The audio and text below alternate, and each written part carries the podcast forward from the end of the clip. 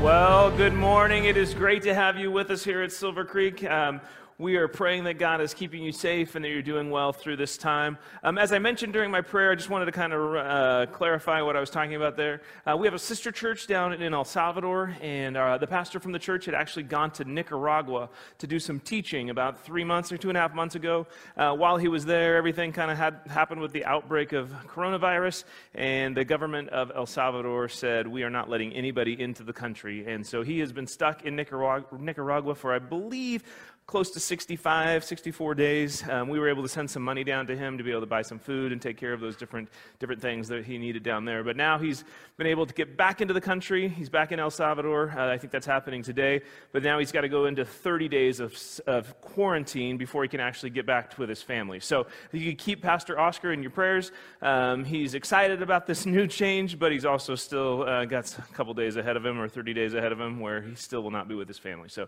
you can keep him in your prayers prayers. Uh, we are in our last week of our series called Jesus Will, and the idea behind this whole series has been looking and seeing and really establishing a true idea of what Jesus will do and what Jesus will provide, what Jesus will offer in our lives. Because oftentimes, what we expect Jesus to do isn't what he actually said we could count on him doing.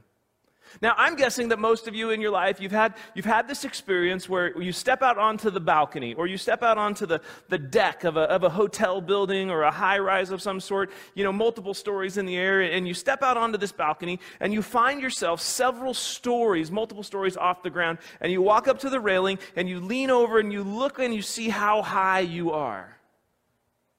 And, and sometimes when you first look over, it kind of takes your breath away as you, as you realize the distance you are off the ground is rather significant. But what's amazing is that because of that simple railing, because of the security that that railing provides, we are willing to stand right on the edge of something that we otherwise would not stand at. I mean, most of us would never walk to that edge of that balcony, and none of us would ever walk up to the edge and look over if that railing were not there. That simple railing provides security and it allow, allows us to live in the freedom of that situation and stand and enjoy that view or, or be terrified by that view if that's the way it is for you. But it allows us to do something that we wouldn't otherwise do. In life, it's much the same way. When we have security about our future, when there is security about where we're headed and what we can look forward to, it provides a freedom that's not available when that security is missing. When that security is there, there's a, there's a freedom, there's a fullness that that security provides. And when we have security for our eternity, that fullness and freedom is unbelievable.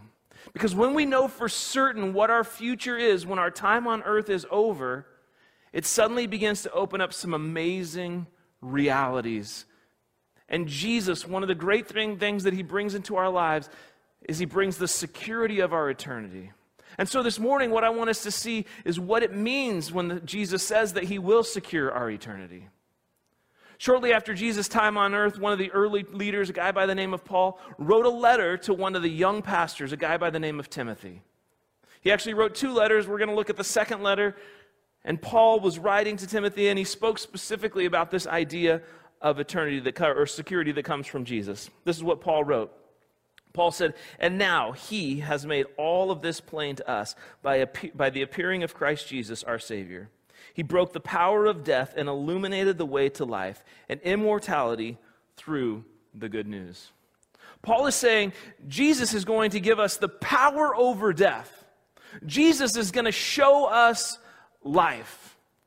And then he says something that almost sounds superhero-ish. Jesus is going to give us immortality. Basically, he's like, you are going to be able to live forever. Now, unlike superheroes that oftentimes lose their, their immortality because they like meet a girl and trade in their immortality for love or or maybe they have their immortality taken away by the villain who gets into the secret hidden cave that's protected by aliens and they destroy the power. Actually i have no idea how that works. I don't really understand super, superheroes and their immortality but Paul is talking about an immortality that is all based on Jesus and all based on what Jesus has, has done and, and who he is and what he offers. And the reason that Jesus can offer us that immortality is based on one of the words in the very first sentence of that, what we just read, and it's the word Savior. And that's the focus for this week's theological breakdown is the word Savior. Now, the name Jesus actually means Savior. Jesus comes out of the, the Hebrew word Yeshua. And Yeshua means rescuer or deliverer. It's the name that the angel actually brought to Mary and Joseph. When Jesus was, before Jesus was born, the angel came and said, You're going to name the baby Yeshua. His name will be Jesus. It was the long awaited Savior. See, the Jewish people, they had, they had been waiting for generations for the Savior to arrive.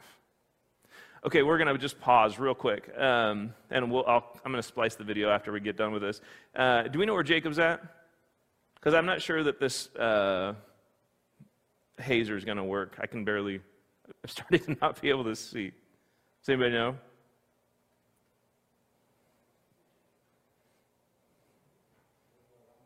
Maybe we just need to turn. Reagan, can you just turn it off? Is it is it blocking? Can you guys see clearly through the cameras? Okay. Reagan, are you able to just dial it back a little bit?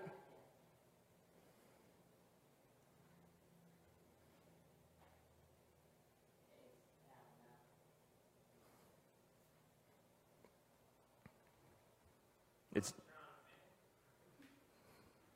I'm just going to do this for a second and see if that does anything. Uh, Michael and Steve, I'm just going to go back to the top of um, theological breakdown. So, Michael, if you can just go back to that. Okay. And da, da, da, Okay. Ready? Here we go. Theological breakdown of Savior. The name, the name Jesus actually means Savior. And Jesus comes from the Hebrew, the name Jesus comes from the Hebrew name of Yeshua, which means rescuer, which means deliverer.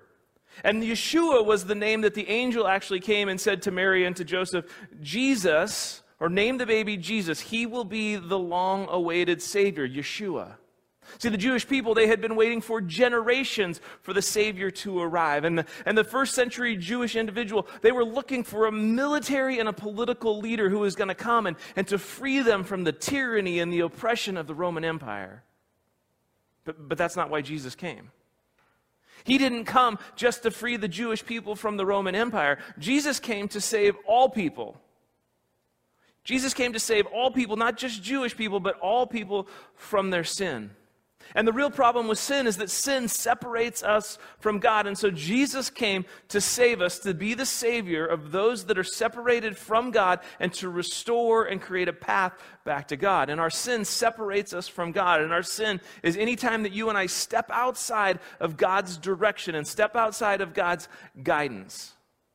Basically, sin is anytime you and I break relationship with God, break relationship with other people, and all of those things happen when we step outside of God's direction and God's guidance. And Jesus came to resolve the break that happens. Jesus came to eliminate the separation and establish a way for us to connect with Him again.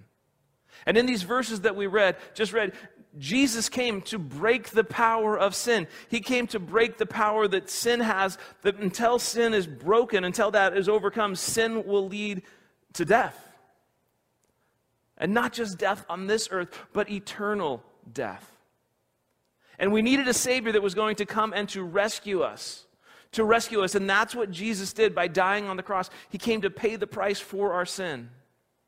And then when he came back to life three days later and defeated death, he made life available for all of us.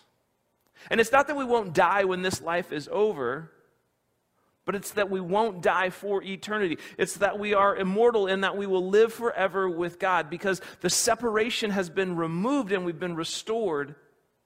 And now we're in connection with Him and in relationship with Him. And if all of that is true, what we need to begin to understand is we need to understand what it looks like and how it works and how we can be secure in our eternity. So I want to dive a little bit deeper this morning, and I want to begin to look and see how Jesus secures my eternity when we begin to make some decisions that ultimately line our hearts with His. And we need to begin to understand that this isn't really about getting our hands on a, on a get out of jail free card We, we don't come into relationship with Jesus just because we're trying to buy ourselves some fire insurance to stay out of hell and just maybe try and get an entry level room into heaven. It's so much bigger than that. It's about entering into a relationship with Jesus. It's about establishing a connection and an impact and having it change who we are and how we live and the way that we view people and view situations around us. Because when our eternity is secured, now we live in a new freedom and it releases an uncertainty that exists about our future. And now we know for certain what's ahead of us.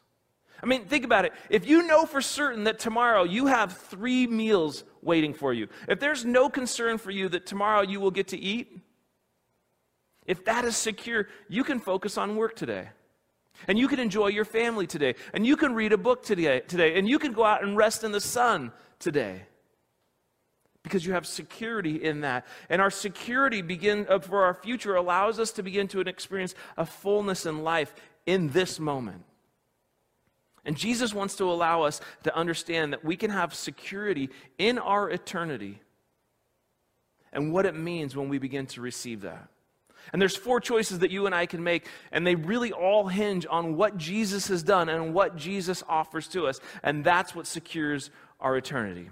So, the first way that you and I tie into this and that Jesus secures our eternity is when I believe that he died on the cross for me. Oftentimes, when we think of a Savior, when we think of somebody that's going to deliver us, our minds go to a mighty conqueror. When we think of a Savior, we go to somebody that is going to have victory. A Savior in sports is the guy that, that knocks down the winning jump shot right at the buzzer. The, the Savior in sports is, is the one that throws the winning touchdown as time expires. Jesus really wasn't what anybody was looking for. The Jews were looking for this big, powerful individual, and, and Jesus came and he was meek and he was mild and he was humble. They were looking for a military savior. They were looking for a guy that was going to show up and, and, and kick butts and take names. I don't know if that's the right way to say it. They, they were looking for Braveheart, right? They wanted war paint and cry. They went, they may take away our lives, but they may never take our freedom. That's what they wanted. They were looking for that dominance, they were looking for that power. And what we need to understand is that Jesus came for something so much more, more significant than that. Jesus, Jesus wasn't coming as a military savior, he was coming as a spiritual savior. They needed somebody, the Jewish individual, they needed somebody that was going to come and heal their broken nation, and Jesus came to heal our broken souls. Because oftentimes, a Savior, what we expect it to be, isn't what Jesus is. And sometimes it almost, it almost looks like we want a Savior. We're, we're looking for a Savior that's going to show up and, and save us from some of the dumb decisions that we've made or, or save us from circumstances that we don't like. And Jesus is like, no, no, I came here to make sure your hearts were right so that you weren't destroyed spiritually by things that are happening around you. The Jews were looking for somebody that was going to come and, and conquer empires for them and make them a mighty nation. We look for somebody that's coming. We often look to Jesus to be the Savior that's going to help us conquer that boss that's mean and isn't giving us the raise that we want. But Jesus came to conquer the destruction that is caused by sin. So Jesus isn't your typical Savior, which means he responded differently than your typical Savior.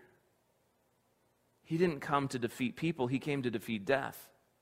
So he had to allow himself to be executed in a way that was designed for criminals and rebels.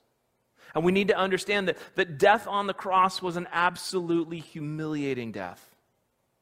And In fact, it was such a humiliating death that it was illegal to use crucifixion as a way to punish Roman citizens. It could only be used for those that were rebels and criminals, the worst of them, and they couldn't be a Roman citizen. It could only be used for those that were deemed so low, below humanity, they, they were deemed unworthy of being treated as humans. That's who was allowed to be executed on the cross. And Jesus allowed himself to die that way and it was an essential part of God's plan. Paul not only wrote a letter to Timothy, he wrote letters to churches that he'd helped start. And one of the letters that he wrote, he explained this. 1 Corinthians, it says this. It says, The message of the cross is foolish to those, are headed, to those who are headed for destruction. But we who are being saved know it is the very power of God. The cross is the central moment in the life of Jesus. The cross is the central point in Christian faith. The cross is the central event in human history. And when we don't see that, when we don't take time to understand what the cross is all about and the importance of all that it accomplished, we miss out on the fact that, that Jesus allowing himself to die, it becomes to look like it's foolish when we don't get it. When we don't understand what it's all about, it doesn't make sense that the Savior would let himself be killed until we dig into it a little bit deeper for why it needed to happen and why it was so important. Because the cross is the moment where Jesus stepped into the punishment that was meant for us, to the punishment that we deserved. That's why the cross is so important. It was for you.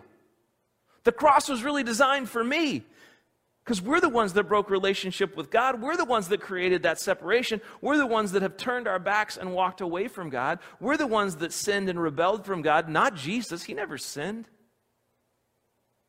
And the consequence of sin is separation from God and stepping outside of, we get outside of His peace and outside of His presence and outside of His power in our life when that sin has not been taken care of.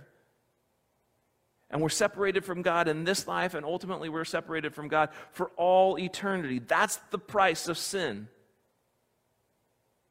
That's the price that had to be paid. And Jesus loves us so much that he chose to pay that price for me and that price for you.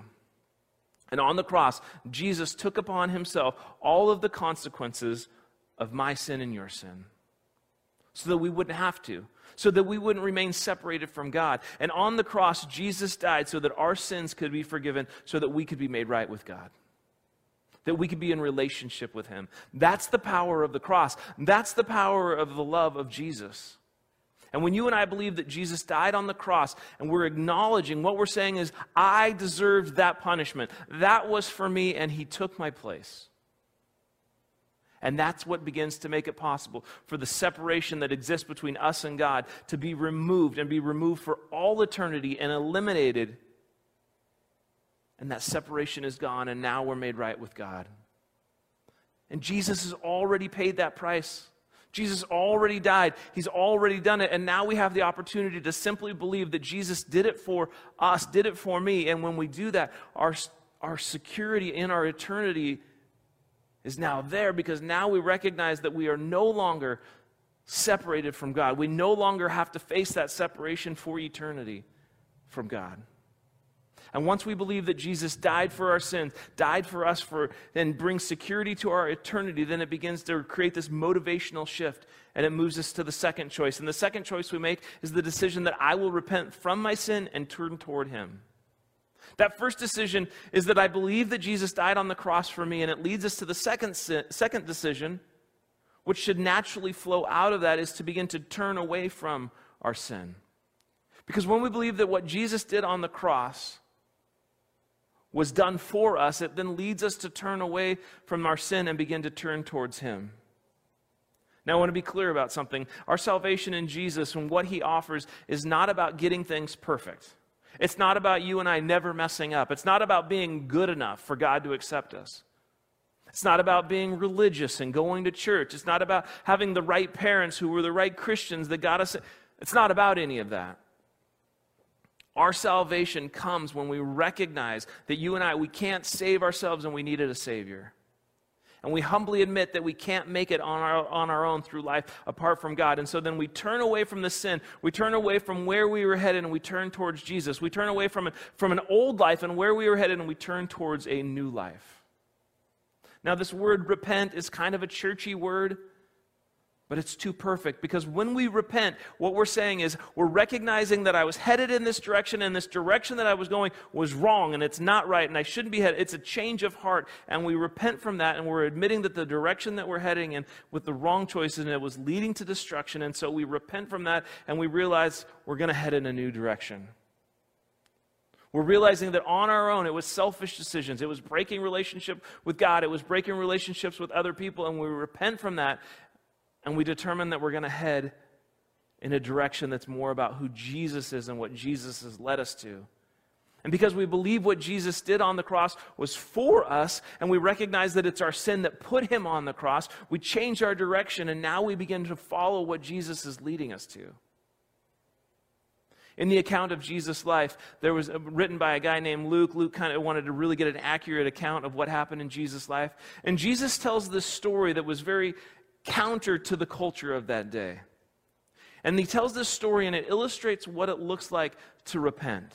And in the story, there's two men. And, one of the men would be an individual that we would expect that, that God would accept this guy. And one of the men is an individual that we would expect that God would reject this guy.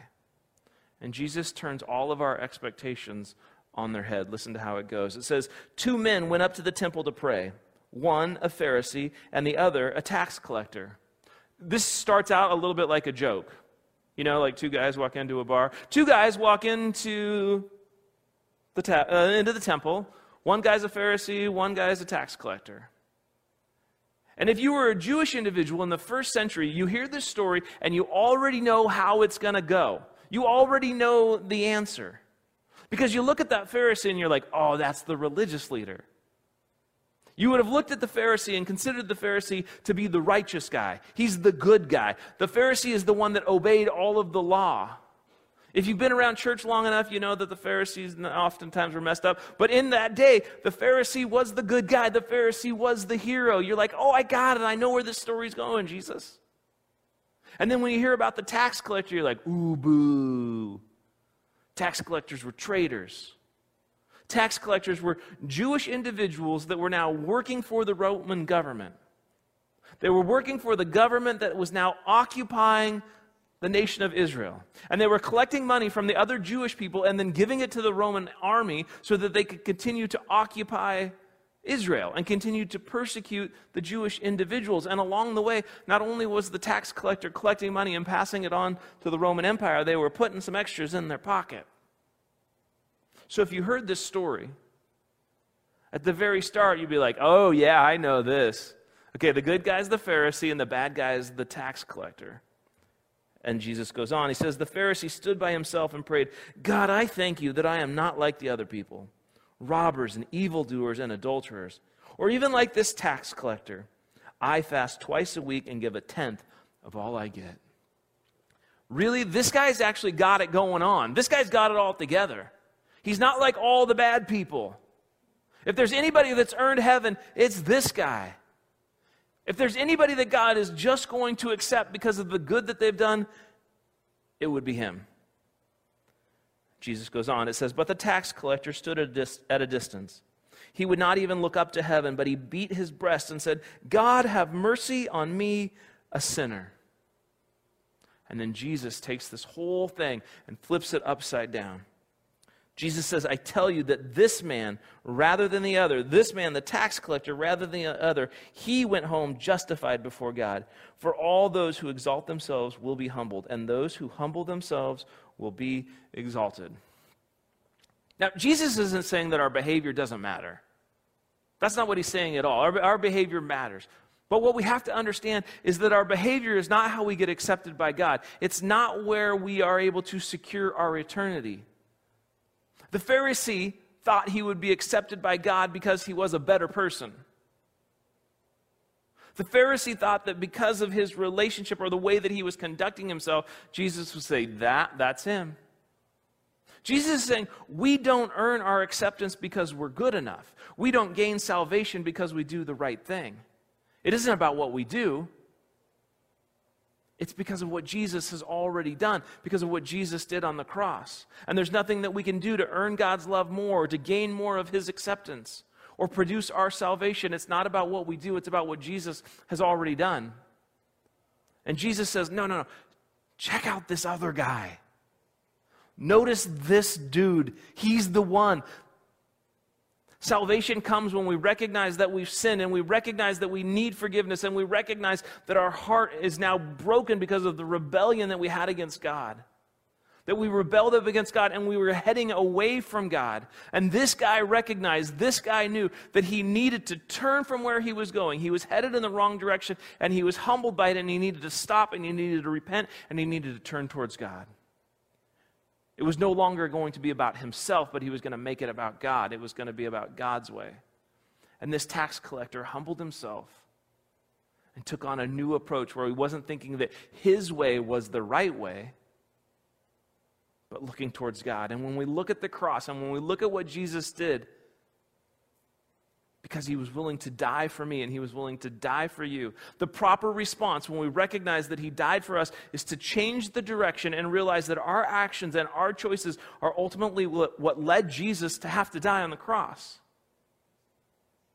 And we have to change the direction because of what we're doing years ago, we were doing this remodeling project in our house, and, and we had ripped all the sheetrock down, and basically it was just sort of bare studs. And, and we, I was running something, I don't even know what I was doing, but I had to drill something into the side of this one stud. And so I had my arm inside in between the two studs, and I kind of braced my elbow against one stud, and then I was drilling into this way. And every time that I would click the drill and start to really push and push hard against this way, every time that would happen, my muscle in my arm would all start to like lock up and it was it was painful. I couldn't every time I would push it, I was like, ah, what was going? I couldn't. I thought something was wrong with the drill. And what I eventually realized is that my arm on this side against the wood, there was an electric wire that was running up inside along the side of that board.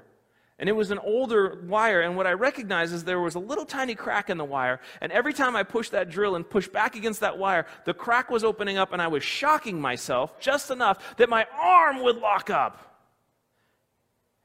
And for a while, I kept trying, I kept doing it. Eventually, I had to recognize I got to repent. I've got to turn. My way is not working. And I had to turn away and go in another direction. And it's not about proving that we deserve anything. It's recognizing that our sin, what our sin meant for Jesus, and choosing to turn from that and repent. And that's what made the cross necessary, is that Jesus wants to secure our eternity. And it happens when we believe that Jesus died on the cross for me, and then when I repent and head towards Him. And then the next choice is that I accept Him as my Lord and Savior. This is where salvation becomes personal and it becomes real. This is where we ask Jesus into our life and he saves us from, from our sin and we begin to be secure in the eternity that we have in heaven because we've asked Jesus to be our Savior. But not only are we asking Him to forgive us, but we're asking Him to do something so much more in our life. And as He forgives our sin and as He secures our eternity, we're asking Him to be the leader, the Lord of our life. And what's so huge about this is now we're asking the Creator of the universe to direct our life, to show us, to guide us. Meaning the one that made us, the one that created the world, the one that knows his, the purpose that He has for us, He's now going to lead us down the best path. Now he's showing us the decisions that we need to make. And maybe you've been trying to figure everything out on your own.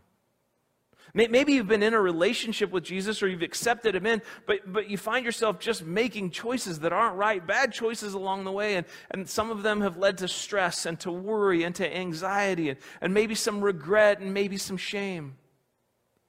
But what I want you to know is it doesn't have to be that way. Because when we turn to Jesus as our Savior and we turn to Him as our Lord, it's a two for one deal because not only does He save us, but now He offers to be our Lord and our leader.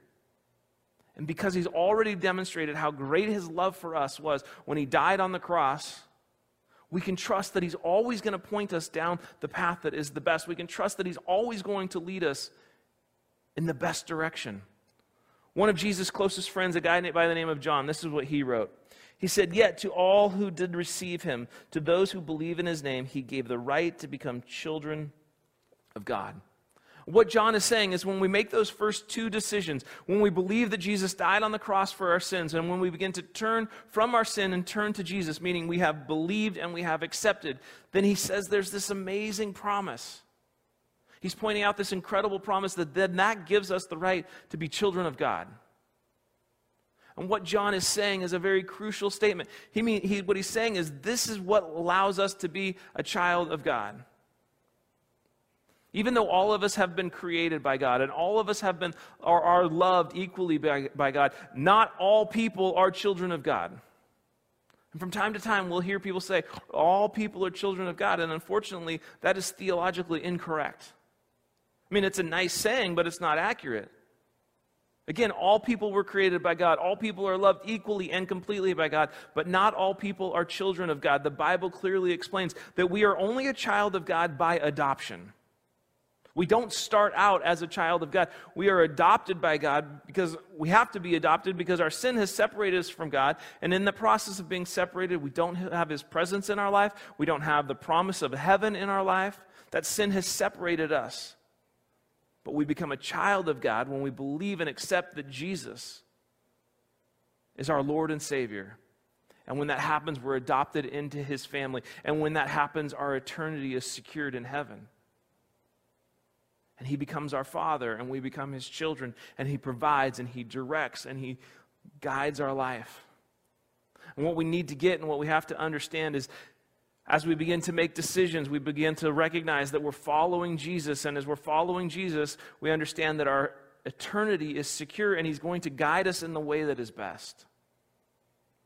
And it happens when I believe that He died for my sins on the cross, and when I repent for my sins, and when I turn towards Him and when I accept Him as Savior and Lord. And then finally, Jesus secures our eternity when I trust Him with my eternal standing.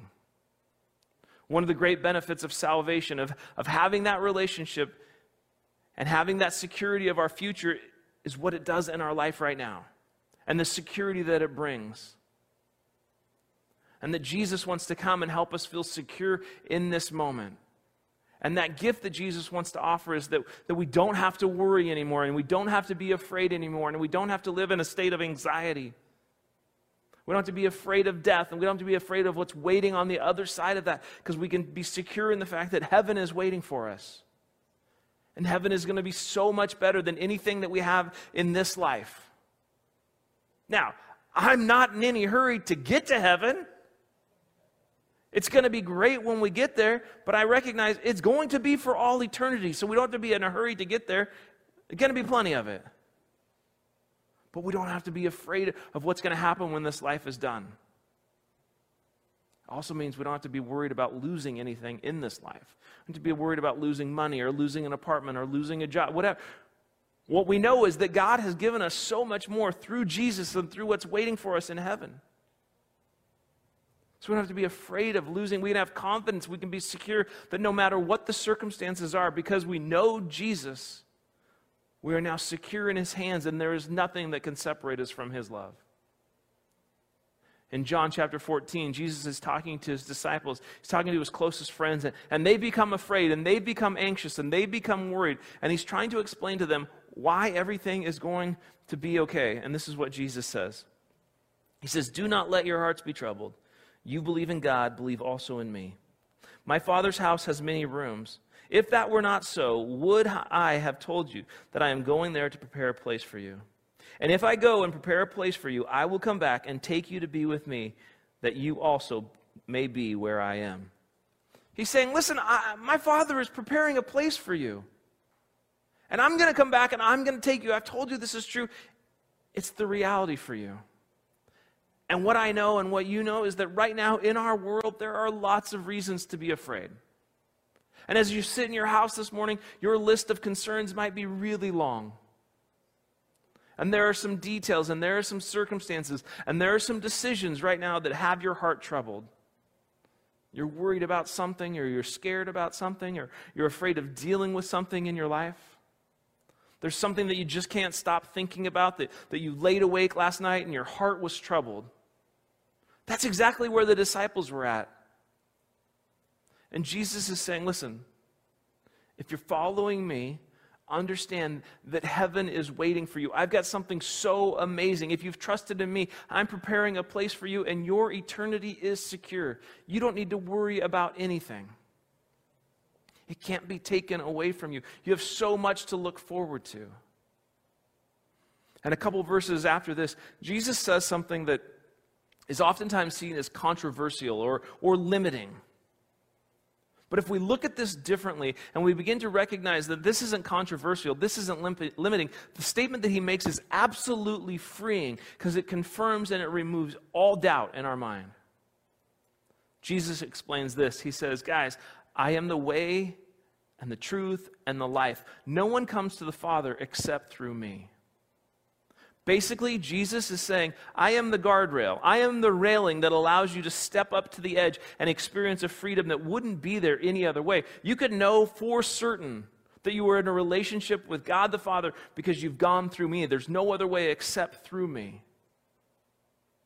There's no other way for us to overcome sin. There's no other way for us to experience eternal life in heaven other than through Jesus. It's not through being good enough. It's not through coming to church enough. It's not through being born into the right family. It's not about giving enough money to worthy causes. Salvation only comes when we say yes to Jesus and choose to follow him and choose to trust him with our eternity.